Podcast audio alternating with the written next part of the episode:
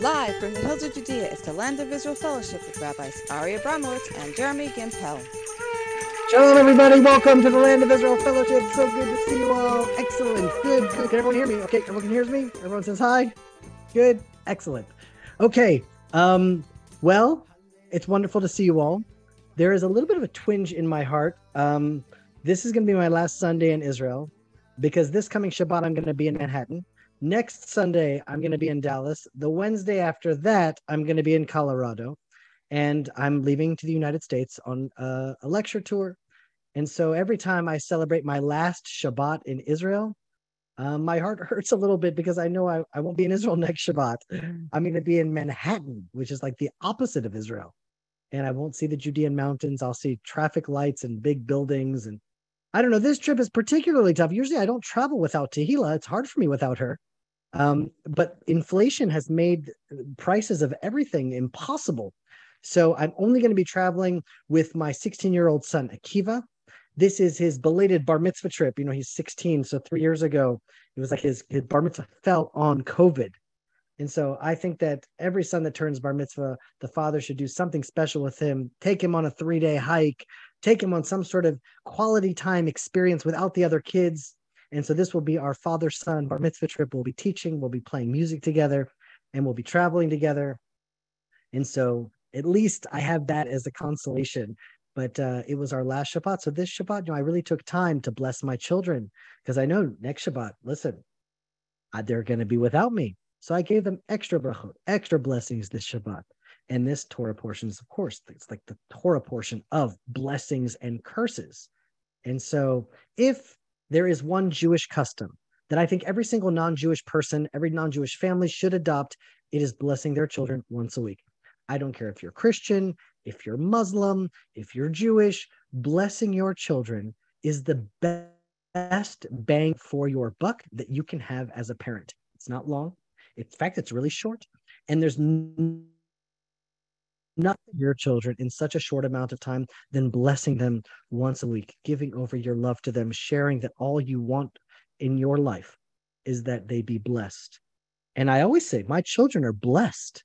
And that is just definitionally true. That's definitively true because Tila and I bless them every single week. So they are blessed because we bless them. You want blessed children? It's simple.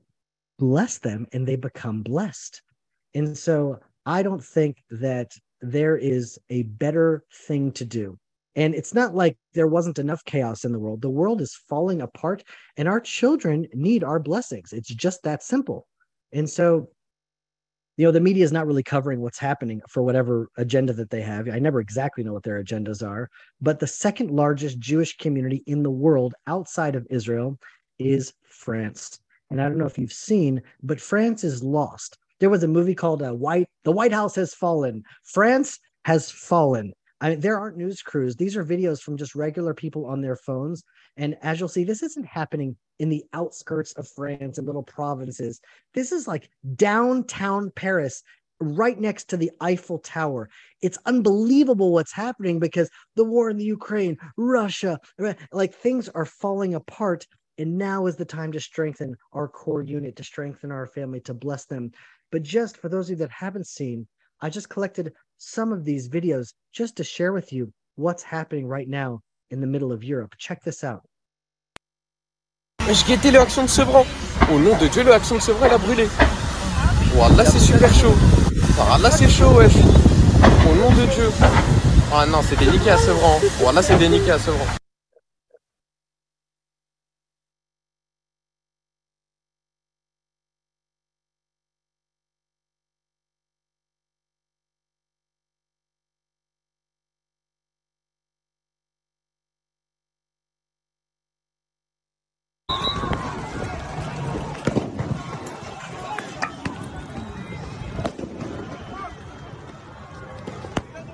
Watch this video here. Look what these police are marching up against. In front of them is a mob, a mob of people. Just protesters. Leave the video on. I want to show the one with Eiffel Tower. That's the one. Oh, that's happening. That's happening right now. France is falling apart. Well, here's the deal. There's a master plan that is unfolding. It will unfold. No force in the world can stop it. The Jewish people will come back to the land of Israel, and the world is going to go through some major shifts as we prepare to enter into this next stage of world history. And we need to be prepared for that shift. Malachi, the prophet, says the sun is going to rise, the wicked will be burned, and the righteous will bask in its healing rays. That means the change is coming, but if we prepare ourselves properly, it will be an amazing time. It'll be a great adventure, clouds of glory. And so, one of the goals of our fellowship is to prepare us for this transitional time that we are going through right now. And the best way to do that outside of the fellowship is to gather your family together once a week and bless your children. Fathers should bless the sons and the daughters, the mothers should bless the sons and the daughters. And then just imagine what happens once a week. There's just blessing in the home. That's like bringing mm-hmm. God into your home, bringing your highest wishes and speaking that onto your children. And here, this parsha, we learn the power of speech. Look how much they cared about some guy just saying words. Their kings are ready to pay. Israel is terrified to even think of the idea. The power of our words is what this fellowship is going to be dedicated to. And so, with that, let's take the power of our words with this incredible opportunity. Just like reading the chats and seeing people from Utah and California and Sweden and Norway and Africa and England. Mm-hmm. Just so incredible that we've all been gathered together through this fellowship in this land from this place. And we have the opportunity to have a global prayer like never before. And so, if that is a part of the master plan, let's take advantage of it. Hashem, master of the universe, here we are, your loyal fellowship online from around the world. We gather here every week, committed to growing toward you, committed to becoming the people you created us to be. Please prepare us for what lies ahead. Give us the courage and strength we need to be strong and courageous for the people we love who need us now. Align us with ourselves. Align our words with our actions. Please, Hashem, allow us to make our will your will and that your will be fulfilled through us in the world. Please let your will be done through me. May our words be our bond. May our words be our blessing. Hashem, bless everyone in this fellowship. Bless everyone that is live here from around the world today and everyone that's listening and watching to this broadcast in the future. Bless them. Bless their families. May your light shine into their lives and light up their homes. Light our paths and guide our steps. Bring us all together in a new rebuilt Yerushalayim. Bimhera Amenu, speedily in our days. Amen. All right, my friends. So I want to kick off the fellowship with the two stars of the fellowship.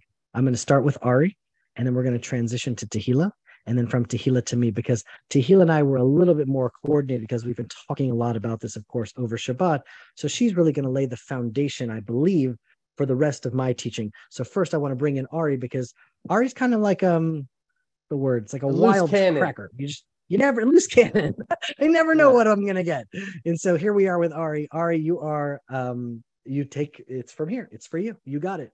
The conch. Thank you, Jeremy. Thank you. You spoke beautifully, and and I love the the blessings and the prayers at the beginning. And you know what you said about it, make our will your will. I think that is a, a, really very, very deep and profound truth because I was asking someone in synagogue, I said, I was sometimes I have a question from the parsha and I just go up to everybody in synagogue and I'm asking them this question. Now, people may be wondering, aren't you not supposed to speak in synagogue, Ari? And the answer I would give to that is, okay, so I'm not perfect. I shouldn't speak in synagogue, but if I do, at least it's words of Torah. Anyway, so I went to my friend and I said to him, why is it that uh, Bilam was punished. God said, okay, go with them. And then he went, and then God's anger was flared, was his wrath was flared. Why was he punished? And the answer someone gave me said, because there's the unwritten thing. Your daughter's asking you again and again and again, you want to do a thing, you want to do a thing, you want to do a thing. You're like, no, no, no, you know what? Do the thing. But she knows it's not your will. And so what Jeremy said about his blessing to us, we really want to do God's will. And this Torah portion is such a beautiful portion because it has to do with blessings. Jeremy's talking about blessing the children, and I agree. To me, probably one of the penultimate moments in my entire week is blessing my children at the Sabbath table. And uh, you know, I say, "Who's going to get up a special bracha? Who's going to get? Is it you? Is it you?" And Abba says, "No, me, me." And then I put my hands over her head, and she closes her eyes, and I bless her. And then I kiss her cheeks, and then I bless Shiloh, who's squiggling, and he's a year old. But it's such a special moment. It's a, it's a, it's a moment of blessing.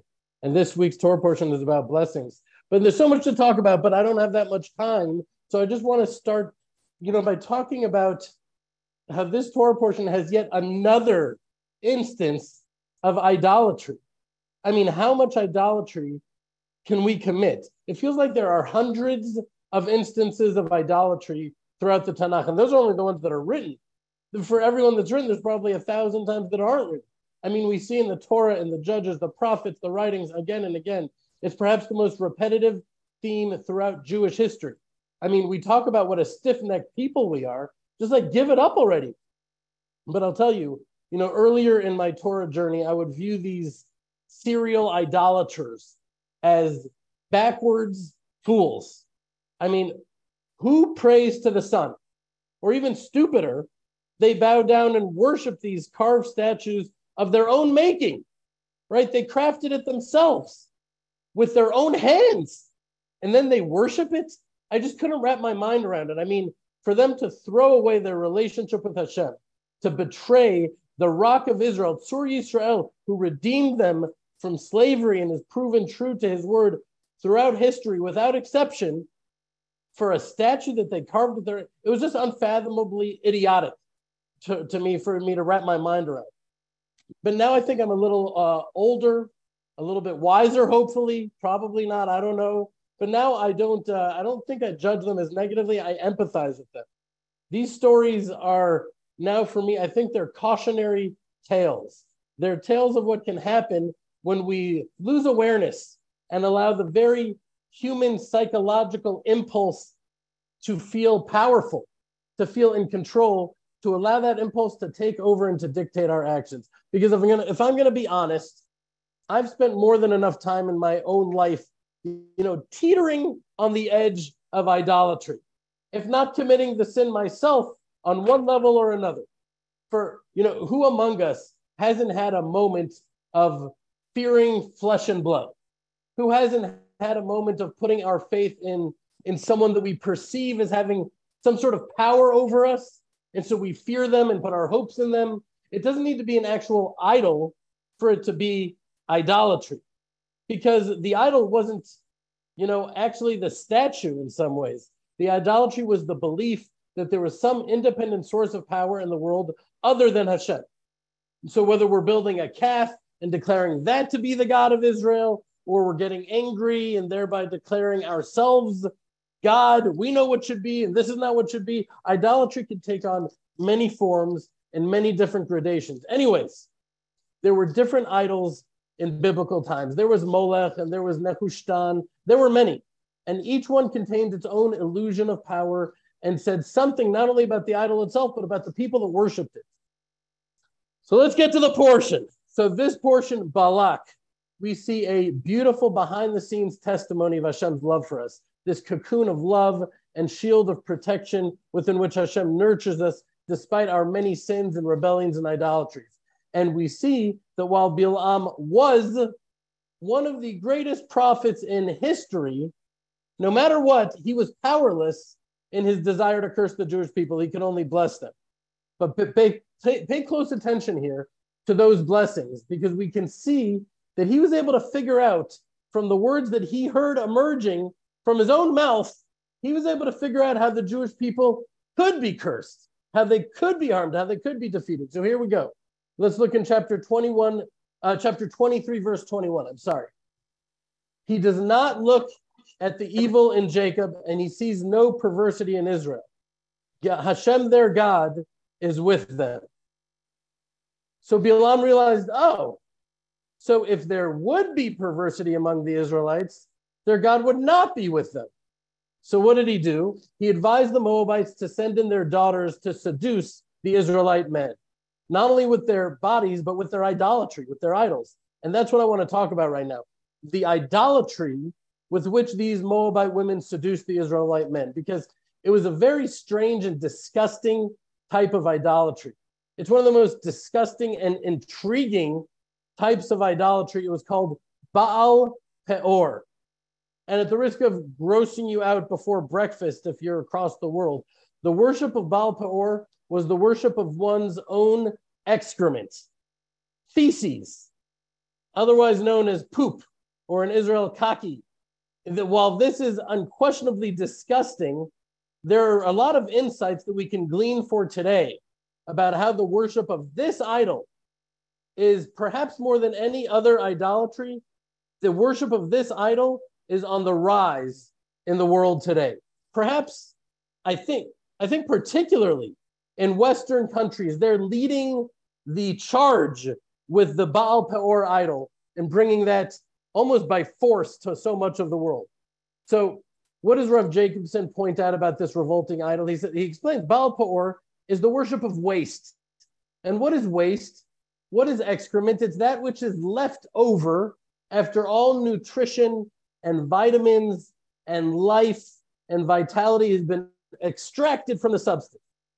Right? It's it's uh, you know it's the Jewish understanding that Hashem gave us the Torah not to tell us that we can't enjoy this world. We're not ascetic monks on a mountaintop disconnecting, rather to tell us how we can enjoy this world, how we can derive pleasure from this world in the most godly, sacred way possible.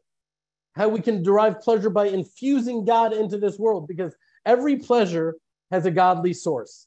And by following God's laws and his decrees and his ordinances, he tells us how we can harness those pleasures of this world to connect with him and to infuse the world with his presence because pleasure is a force in the, in the world. It's a force, it's a powerful force. And like anything else, it can be twisted and distorted and perverted. And the greater the pleasure, the greater the capacity for that perversion.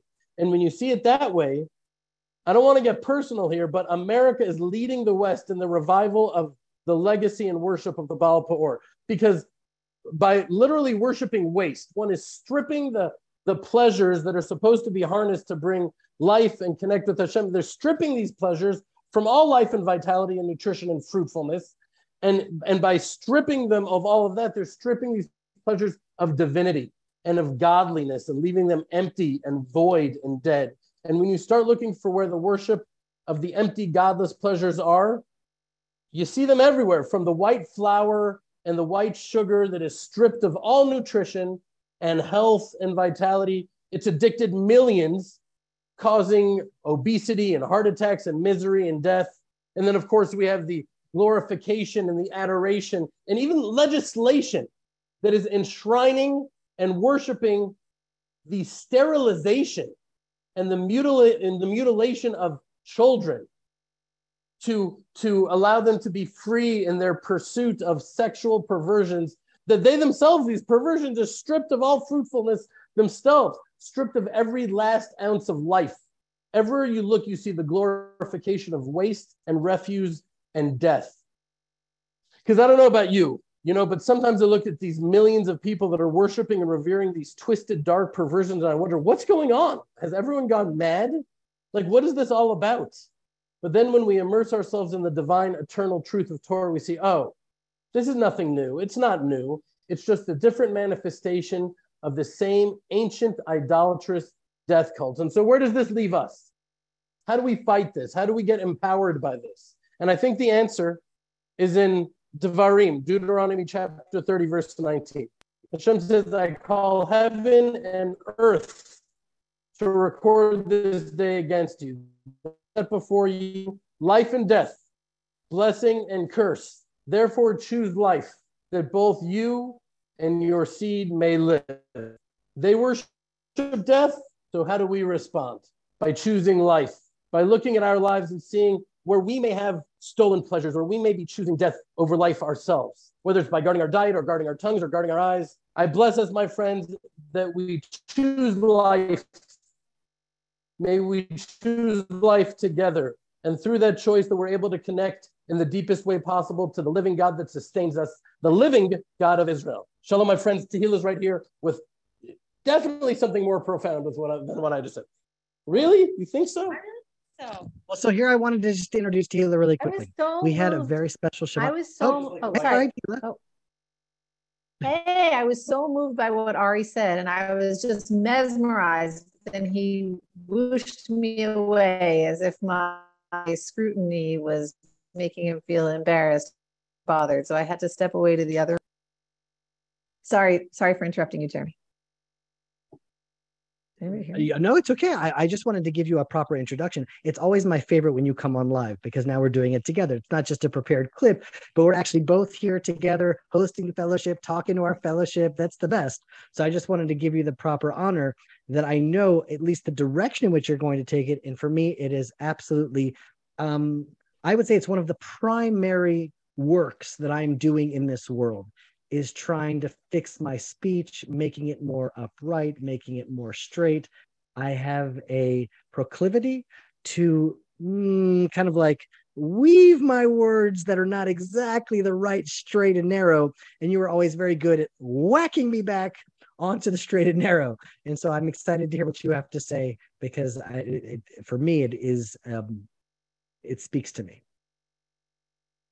Oh, thank you so much. Hey, everybody. Great to see all of your uh, faces. So, you know, this week's portion of Balak, I'm, I, I can't overstate how much it knocks me on my bottom every year.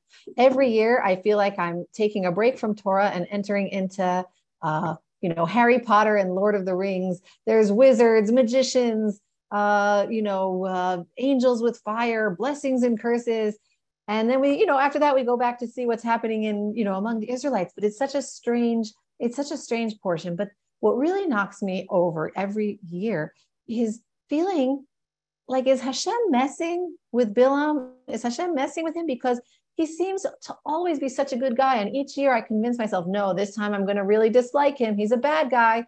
But i start reading and i just can't help feeling for him. He just seems like a good guy. He says, I want to do what Hashem wants. He's prophesizing. He's asking Hashem for permission. Hashem tells him no. He says no. Hashem tells him yes. He says yes. Okay, like, you know, what do you want from the guy? And then Hashem says go. And then suddenly the angel is telling him don't go. I, it feels like he's in an impossible situation, an impossible trap. And so each year I really struggle with this.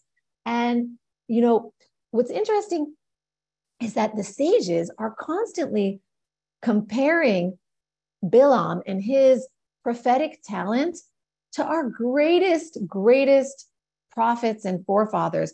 The Midrash compares him to Abraham. The Midrash compares him to Moshe. The Midrash compares him to Moshe to the point that the Midrash actually says that while there was no greater prophet than Moses among the Jewish prophets, among the Gentile prophets, there was a prophet who achieved Moses' level of prophecy, and that was Bilam. I mean, that has to make you guys take a like a gasp for a moment, right? Meaning that it's as a, when it comes to human potential to reach the divine, Bilam is as great as it gets. And then, you know, nonetheless, he ends up in next week's parsha, you know, he ends up seemingly angering Hashem, getting in trouble with an angel, having a fight with his donkey, he ends up getting killed, leading the Israelites astray, getting killed. And we know him forever to be evil Balaam. We know him forever to be this horrible name of accursedness. Where did all of his potential get squandered? Like, I want to try to put my finger on that moment because I know, Jeremy, you're going to talk today, I think, about, you know, uh, you know, how to win in the game of life, how to achieve you know how to how to bring our potential to fruition. But here you have the classical story of a prophet who seems to have so much spiritual potential to understand the divine and he becomes an absolute loser failure. This should be a guidebook. Like where is he going wrong? And if you look at moshe it's the exact opposite. I mean who had worse chances among the Israelites of becoming great, if not Moshe. Moshe was like left for dead in the Nile taken into the house of Pharaoh to grow up with somebody who thinks he's a god, only to run away to live with a new father, you know, his father in law, who's a idolatrous uh, priest. Is he the guy you would have put your money on to become the greatest prophet, to have the greatest spirituality? So, you know, here it's like you by, you know, by the two of these uh, characters being juxtaposed, it's like Hashem is telling us, pay attention, you know, and then our sages are saying, pay attention because you can have amazing potential and totally fail. And you can start with horrible potential and become the greatest spiritual leader of all times. Now, where did Bilam go wrong? Like, how can we make sure to not squander our potential? So, when I'm looking at it, what's so interesting is that Balaam has an amazing ability to connect with Hashem's will and to hear Hashem speak to him in his life. But then something goes obviously wrong. The first thing that you can notice that goes wrong in Bilam's life, I mean, he seems to be a great guy. He even has, you know what I noticed this year? He even has a Judean morning like Jeremy. He gets up early in the morning to, you know, uh, saddle his donkey. He's getting up early. He's trying his best. He's trying to be a winner. Well, where does he go wrong? Here's the thing it's true that he has this amazing spiritual life, but look at the other parts of his life. Look at the other parts of his personality that come out. The first thing that you see coming out in his personality is just how he treats his donkey. Jeremy, you pointed this out to me his first reaction when things don't go right is to like blame someone else, be abusive and mean, and hit his trusty donkey instead of asking himself, wait a minute, might I be doing something wrong? Immediately to externalize blame, to be mean and cruel to others. Look at his, you know, his advice that he gives, his advice that he gives Balak later when he wants to tempt the Israelites is to tempt them with, as Ari described, such ugly, licentious, horrible behavior you know, I was at uh, one of our shepherdesses is getting married next week, and there was a bridal shower for her two nights ago, and her grandmother was there. She's this elderly sage woman. And I said, Grandma, do you have any marriage advice for all of the young women here and maybe for some of the not so young women here? And she says, Yes, never get upset with your spouse because they can't give you something they don't have. If you're upset with them that they're not doing something, consider the possibility that they just don't have it in them and they're not trying to hurt you. Like if they're too messy, maybe they just don't know how to clean, you know, if they don't hug you enough, maybe they just weren't hugged enough as a child. Like don't get mad, try to see the good. And so like you can see that in Balaam, like he can't do more than what he has inside. And on the other hand, you whatever you give others is a, is a reflection of what you have inside. So if if Bilam's go-to advice, as Ari was saying, was to have lack of modesty and licentiousness in the camp, if that was his advice, that means that that's what's on his mind. He's a person that in his actions is not living up to the godly ideal that he prophesizes. His actions are horrible, even though his mind is able to connect with the mind of Hashem, with the, the vision of Hashem. You know, there's this horrible, this horrible midrash where it says, why did Bilam go on a donkey. He's so rich. He's getting all this money from the king of Moab. Why didn't he go in like an amazing carriage with like 10 horses? It said that he wanted to take his donkey for romantic purposes. That's the level that this man was living on, that he was having a romantic relationship with his donkey. That's what the greatest prophet of all times was doing in his actions. And so he has this one way of knowing Hashem's will, but then look how he behaves. He behaves so differently than Hashem's will.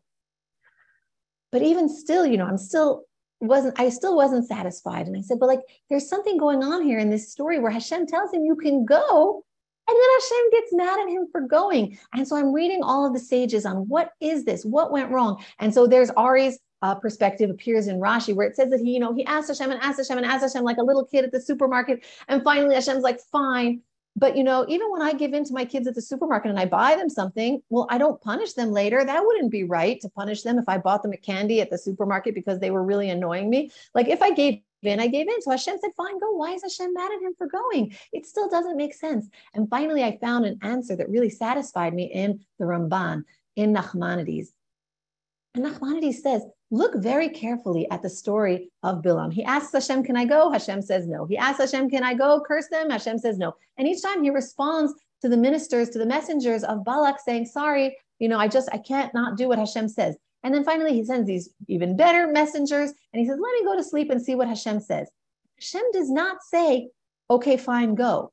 The Ramban reads it so carefully. He says, Okay, fine, go, but you're going to have to say what I tell you to say meaning they had two requests please come to the Israelite encampment and curse them. Now, what his answer should have been, the Ramban says, is he should have gotten up in the morning and said, I can do part A, I can go with you to the encampment of the Israelites, but I can't promise to curse them. I'm just going to have to say whatever Hashem tells me to say. Now, if he would have said that, what do you think they would have said? Right on, buddy, let's pack up our donkeys. No, they would have said, let's check with Balak because I don't know if he wants to just to- toss a coin on that one. But instead, he just is quiet and gives them the impression that he's agreed to go on their mission. He doesn't speak the truth to them. He just goes and in his actions is displaying to them the impression that he really is going to curse the Israelites. And the Ramban says that's why the angel gets mad. He says, You were not truthful in your mission that you're going on. You're not, you didn't lie, but there are lies of omission. You are not walking in truth. And the imagery that we get is so powerful because it's an imagery for all of our life. The imagery where Balak, where Bilam is walking is that there's two walls on each side and an angel in front of us. What is like that angel? That angel is like the judgment. Are you walking in truth?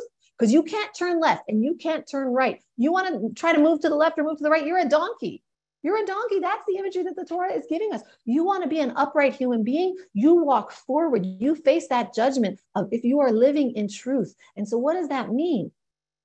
You can be the person with the greatest spiritual connection, the most Torah knowledge, the most ability, the greatest ability to hear Hashem. But if in your actions and your speech and your heart, what you know in your heart to be true, if they're not all one, if they're not all united, then you're never going to be able to realize that potential. You know, there was such a funny thing in Israel. There's this lady who's all the time, you know, supporting all of the radical left. And she pretends to be a big lover of peace and lover of humanity. And oh, you know, protect the Palestinians this is so important. And she's running to be mayor of the city of Nes Ziona. And she made this video on Facebook and she has a huge smile on her face and she's going, Vote for me, everyone. I'm going to make the city great. And then she didn't realize the camera was still running and her smile just goes, disappears when she thinks the camera is off. What? Did I do something wrong? the her, her smile just disappears and she says, Hope you all die. Like after she thinks the camera is off. And I'm like, oh my God, oh my God, she's such a fake, such a thing. She's so Balaam. It was perfect for this portion because she showed how you can live in one type of image that you're trying to give the world. But if in your heart you're not living in truth, then it's going to fail. So may we all walk in complete truth in our actions, in our words, and in our hearts. Jeremy? Yes. Thank you, Tehila. I, there was some sort of internet connection problem, but I love oh, what oh, no. you said. And it's okay. I might have been able to been on my end. I thought it was very good. But for those that didn't hear, what happened was at the end of that woman's little video, vote for me. We're gonna make this city great. She's like, I hope you all die. and like hung up the phone. And then she uploaded that to Facebook saying that. and she forgot to cut out that last part where she sort of wished death upon all of the people that would vote for her. So that sort of like turned out to be like, well, I don't want to vote for that woman. She doesn't seem very nice. But um, thank you very much, Tehila. I think that's very true. Just to walk in truth, to speak the truth, to walk in truth. And that's the foundation for the next thing that I want to say. And that is the power of words. The power of words that we learn in this week's Parsha, because the entire Parsha is dedicated to some human being from Midian is he going to curse the Jews? Is he going to bless the Jews? The king is giving him all this money. The Jews hear about this. There's a, poetry written, not that we have to live with the curse of Bilam. Okay, okay, a guy's giving saying words. What are words anyway? I curse you, I bless you. Okay. Why is an entire Torah portion dedicated to the words of some guy? Why is that important? Clearly, the Torah at that time takes it extremely seriously. They take those words super seriously. And so, why is that so important? Why does what someone say really matter? And that's the essential core idea that I want to explain. Um, two things happened to me this week that pointed me in this direction a few members of the fellowship said they so much enjoyed my last session where I spoke about Tehila and myself and our struggles and our marriage and how we sort of work through things. They said, please bring in just more real life stories and questions that people in the fellowship have so we can take these like kind of high ideas and then really bring them down into our personal lives. And I said, sure. So then all of a sudden, two things happened to me, and they both pointed in the same direction, and then all connected to the Parsha that we're talking about. So I said, okay, this is obviously what I'm supposed to be sharing with everyone today. So a father came to me um, just last week and he said his teenager is just whittling his life away. He's sleeping late. He's watching YouTube. He's playing video games. He's on summer break now. Summer break is in Israel. And he just hates watching his son waste his time, bum around. And the dad said, What should I do? Then a few days later, a young guy uh, in his 30s came up to me with tears in his eyes and I'm not very close with this person, but like I'm close enough that he came up to me and said he really, really wanted to talk to me. And I was like, well, I see someone that's like tearing up and really wants to talk to me. Make a long story short, I ended up spending quite a lot of time with him And his problems were totally different because he's in his 30s and he's not a young teenager. Um, but in a nutshell, his intimate life is a disaster. He hates his job. He doesn't really have a close friend group, doesn't spend much time with the community. He's not a part of anything socially. And he told me in so many words that he just hates his life. And so I want to share with you what I told the father of that young, kind of growing up man, and what I told that young man, because, you know, that can spiral down into absolute despair. Now, I'm not a therapist. I'm not a very good listener. A good therapist needs to be a supreme listener. You can ask Tehila. I'm not a very good listener, but I have been a sports coach since my early teens, teaching kids younger than me. I've been a platoon sergeant in the IDF, and I've had some success at motivating and coaching people to behave the right way. And so that's how I see my job. When people come and ask me for advice, um, I can give you the orders if you're ready to be a soldier. I can coach you if you're ready to play. But if you want someone to talk to, to bare your soul to, Ari Abramowitz is your guy. That guy is a natural born therapist. He can listen and talk, and you can get deep and emotional. That's, you know, I just say what I say because this is the solid advice that I have from the Torah that I've learned, from the mentors that I've learned from, that I've studied from, from my life's experiences. And so that's sort of the best that I can do. So with that, I try to like help people that I can, give them sort of coaching from the side, advice from the side, and hopefully um, this will be a blessing for the young men that are in the area or the young women that know young men or the mothers of young men. But this message is specifically targeting young men because I think that it is um, young men right now are really under attack. They really have it hard in the modern Western world. And so giving them courage, giving them strength is really, um, in some ways, the calling of this generation. And so if you are a young man and you're sort of stuck in a rut and you want a way out, there is a way, but it's not easy. And actually, everything has to do with your word. Your word can either make you or break you, period. And what that means is the more you trust yourself, the more powerful you become. What does that mean? If you had a friend and every time you decided to hang out or go out to dinner or go out for a run or you decided to have a chavruta and learn together, that friend came two hours late or didn't show up at all, you would just stop trusting that friend and you would stop inviting them out with you. And that's the exact relationship that we have with ourselves. So when you speak to yourself and you say, I'm going to do this, and then you don't follow through, you actually destroy your own trust and you lose all of your power. You've actually cursed yourself. And that's what the core essential idea of the mitzvah of neder is teaching us. Neder is a biblical commitment. You're saying, I am making a commitment to God to do X, to give X, to act X, whatever that X is. You've made like a commitment to the highest order. And that's the ultimate commitment. If you break a neder, then you've sinned. And that's why so many Jews say, ah, bli neder, I'll do that, bli neder. They like put in that last word, but sometimes we actually forget really what is the Torah teaching us there with this concept of neder. What it's teaching us essentially is that if you break your word, you're cursing yourself. So saying bli neder is nice, but you're really missing the idea here. When you break your word to yourself deep down, you grow into a person that doesn't trust yourself. So what you need to do, you need to speak to yourself, you need to commit, and then you need to follow through. But you need to speak clearly. What exactly are you committing to? So that when you follow through, you actually nail it. And so, what do I think is the best advice? For young men, growing men, married men, it doesn't really matter.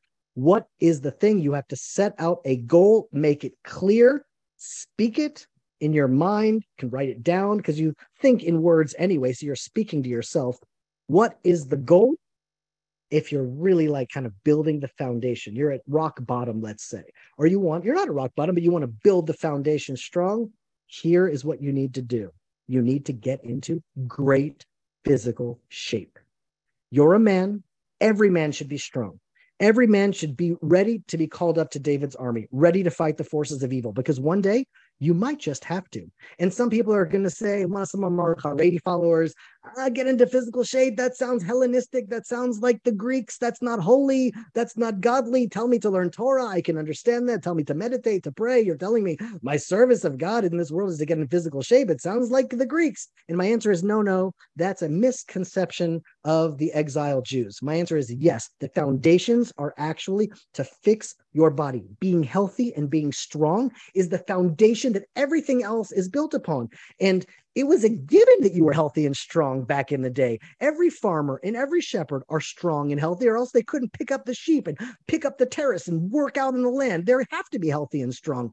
Only when we were exiled and we lost our land did the Jews turn away from our roots of Joshua and Samson and David, and we still turned to the exile. We almost idealized the scholar that's sitting alone, hunched over a book, pale, just learning and spiritual, because we could have no strength in the exile.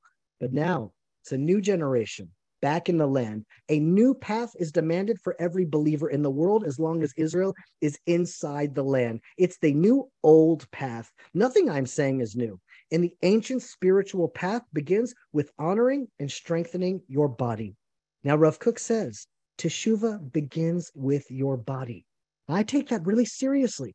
I think that Rav Kook wrote the greatest book on Teshuva ever written. It's studied in yeshivas around the world from every background and every ideology. Orot HaTshuva, The Lights of Tshuva, is arguably the greatest book ever written on Tshuva. And in his explanation, he says, the beginning of Tshuva, the beginning of coming back to God, the beginning of coming back to yourself starts with your body competing with 3,000 plus years of rabbis and scholars to have written one of the greatest books on the most important topics is nothing less than historic. In his magnum opus on tefillah, he's telling us you want to realign your life, you want to return to yourself, you want to get out of the rut, you want to rise up to shuvat haguf. The tshuva begins with your body. So, what would I coach that dad who's trying to coach his son into becoming a man, a young man who's lost his way and lost his direction? Right now, get into peak physical shape every day, one hour, train, run, walk, swim, bike.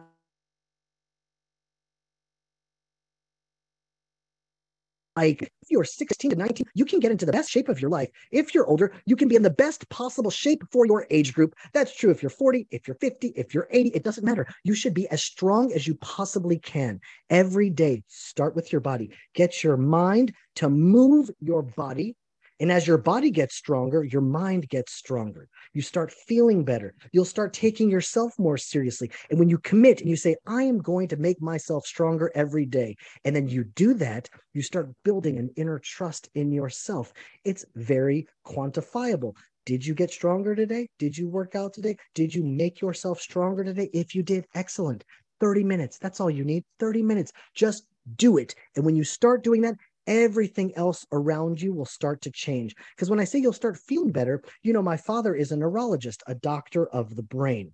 There are well documented studies about the long term benefits of exercise. It's indisputable. You'll feel happier, stronger, more focused, more hopeful. When your mind controls your body, your body starts to feel discomfort and pain and stress and sweat, but that actually activates good feelings within you. It's neurologically true, it's spiritually true. The soul, when you're just kind of chilling out, is enslaved to the body. But once you take control of your body, your soul starts to shine and you start to feel good. You start to, I mean, mood follows action. That's really important. It's not the other way around. It's like, well, one day when I get in the mood, I'm going to go out and I'm going to go on a run. It's the exact opposite. It's like, go out on a run and then you'll start getting into the mood. It's like mood follows the action. And that is so key about everything in the Torah.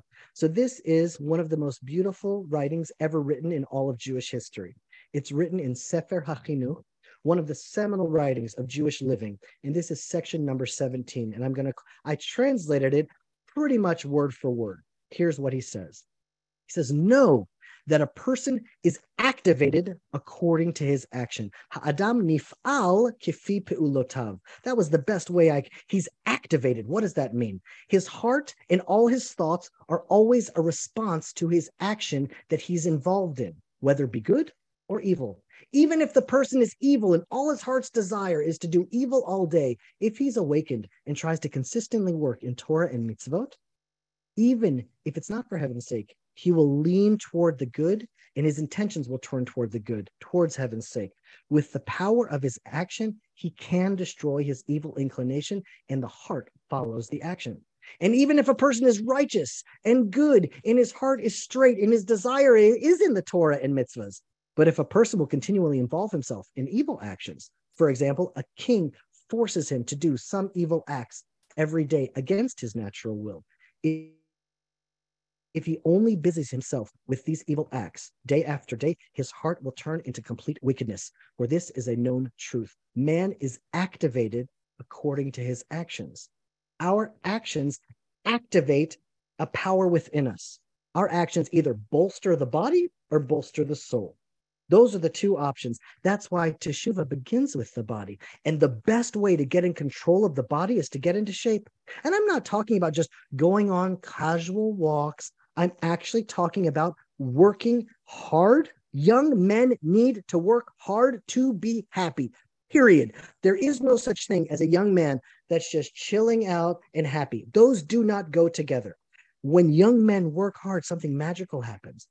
Hard work works more on you than you work on it. It's like your character is built through the hard work that you do.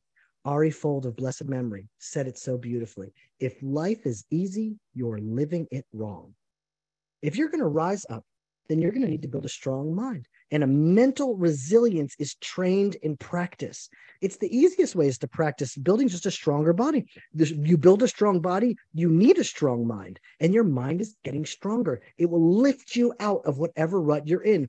Now, most people just kind of lazy. That's sort of what society trains us into. It's like just crack open a beer, watch the movie, watch the ball game. It's like, you know, it's like we, we just succumb to the desires of the body. They haven't activated their will to overcome the body. The body really dictates the terms of their life. And when you do something over and over again, you create a habit. And so most people are just get into the habit of looking for the easiest way to feel good watch a movie, watch a ball game, get a few moments of relief and entertainment or distraction from yourself. That's the easiest way I can feel good. And then they just start making that into a habit. But if you keep running away to distraction, your life will eventually spiral down into depression. And if you want to rise up and get out of that rut, you have to seek yourself, not distraction. You have to actually go and find yourself, seek it out. Your mind has to get strong to rule over your body. The sages of Israel give this analogy, which is perfect for this week's Torah portion. It's like a cowboy on a horse or Bilam on a donkey. Who is in charge of the horse?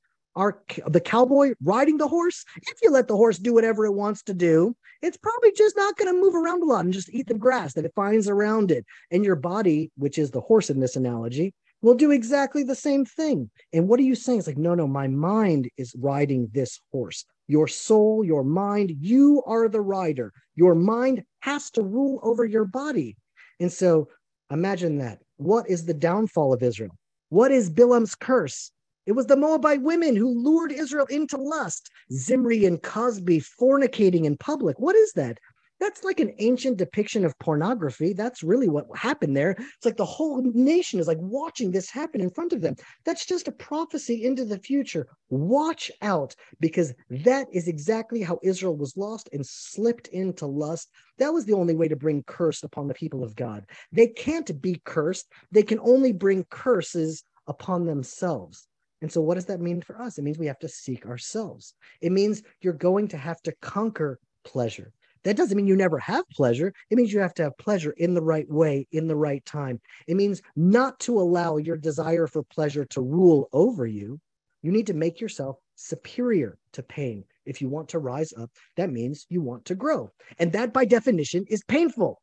By definition, it means you're growing beyond your comfort zone. You're right now, even if you're in a rut, you're sort of comfortable there because that's where you are. And your comfort zone is sort of where you find yourself. You want to get out of that? That is definitionally going out of comfort. It's discomfort. It's unpleasant.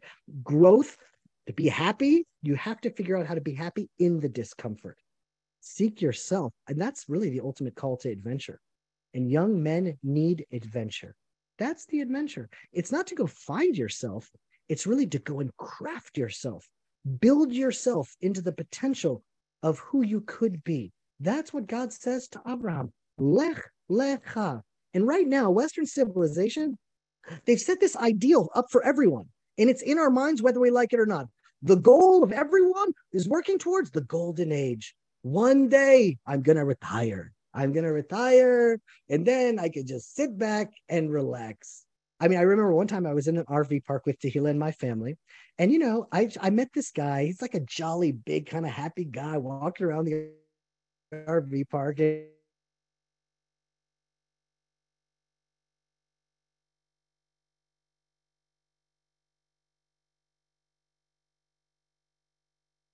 I wanted to know, like, so tell you know, what do you do? He's like, Well, I've been working for 45 years in a factory, and now I do absolutely nothing.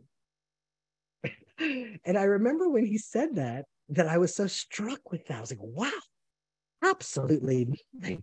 That's wow, it's very, it's amazing. so that was like right in Shabbat, and we spent Shabbat in that RV park. And I remember Tehila's like, Jeremy, can you go into the cabin and go get the ketchup? I said, Tehila, it's Shabbat now, and I'm doing absolutely nothing. And she didn't like that very much. And I eventually wasn't able to do absolutely nothing for long enough. Eventually, I had to go and get the ketchup. But that's the ideal. The ideal of that man is to be retired, and then I get to go and do nothing. And so, what do I want to do now? If that's the ideal, I'm going to do as I'm going to I'm going to do is I'm going to try to get as close to I can as that ideal already now. So what does that look like? I'm going to do as little as possible, hoping to get as much as possible. But think about that. Working as little as possible for as much as possible, that is a recipe for a failed life. That's the direction that society will take you if you don't chart your own course. So, how do you chart your own course? By speaking it into existence.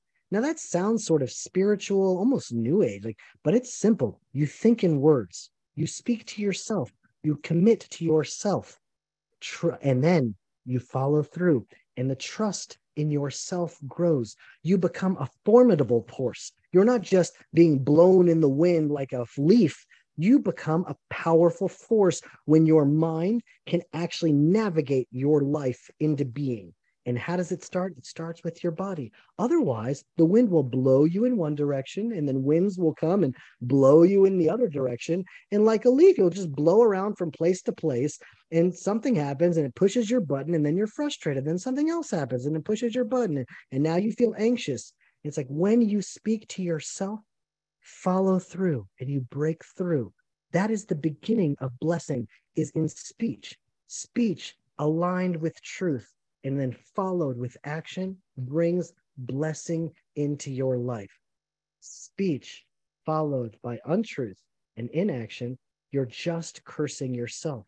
So you become the driver. You become the rider of the horse. Your word becomes your bond. You commit, and the world will part because you're going to follow through. The wind's not going to blow you around anymore. You've set your target and you will go and accomplish your goal. How do you ever build a mindset like that? The way to start, Shuvat Guf. Start with your body. If you can get your own reality, your own essence, your own being under control, you start building your strength. You start getting more healthy. You will get spiritually healthier.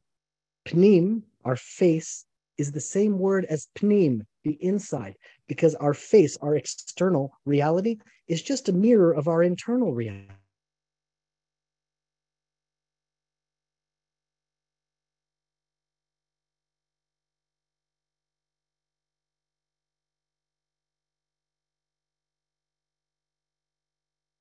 Our lives better, then the way to start is through honest speech followed through with action. And so our speech can either be our blessing or our speech can be our curse. But the first step I would give um, every young man, old man, every man, maybe every woman, I need to think about that then, is work on becoming stronger. Chuvat haguf. Start with your body, and everything else will fall into place. And so may our speech be our blessing, and may all of you be blessed. And with my speech from this place and from this land, may you all be blessed from Zion. Yevarechecha Adonai v'yishmerecha.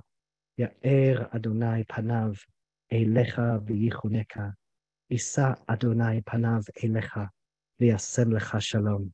Shalom, my friends. If you want more information about my speaking events in Manhattan, in Dallas, in Greeley, Colorado, or in Orlando, Florida, you can email me, you can email Tabitha, but it's happening this Shabbat. I'm already going to be in Manhattan.